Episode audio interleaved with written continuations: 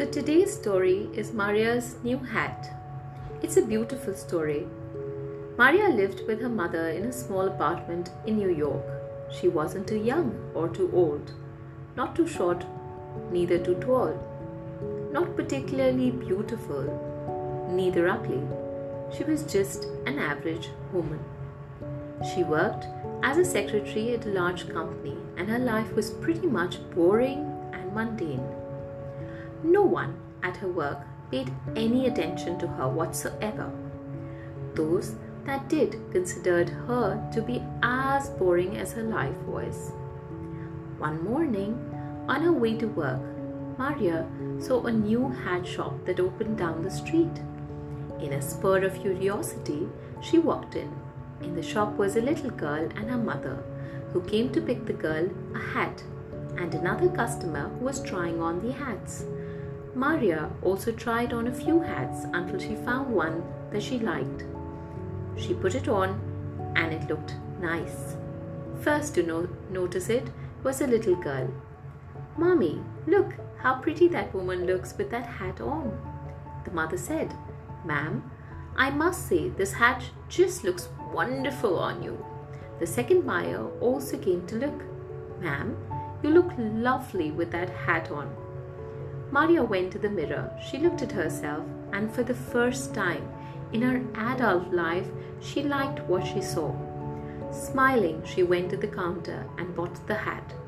As she walked outside, a new world revealed itself to her.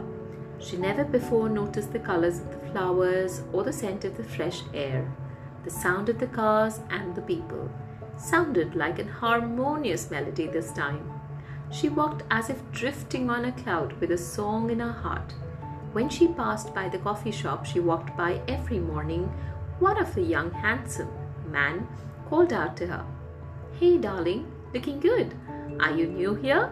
Can I buy you a cup of coffee? She smiled shyly and kept walking, floating on her cloud. When she got to the office building, the doorman opened the door and wished her good morning. Never before had he noticed her. The people in the elevator asked her the floor she needed and pressed the button for her. The people at the office, as if seeing her for the first time, flattered her on how lovely she looked that day. The manager asked her out to lunch to talk about how she felt at the workplace. When this magical workday was over, she decided to take a cab instead of the bus. As soon as she put her hand up, two taxis stopped. She took the first one, sat in the back seat, thinking about the miraculous day she had and how her life changed thanks to the new hat. When she got home, her mom opened the door. The sight of Maria took her breath away.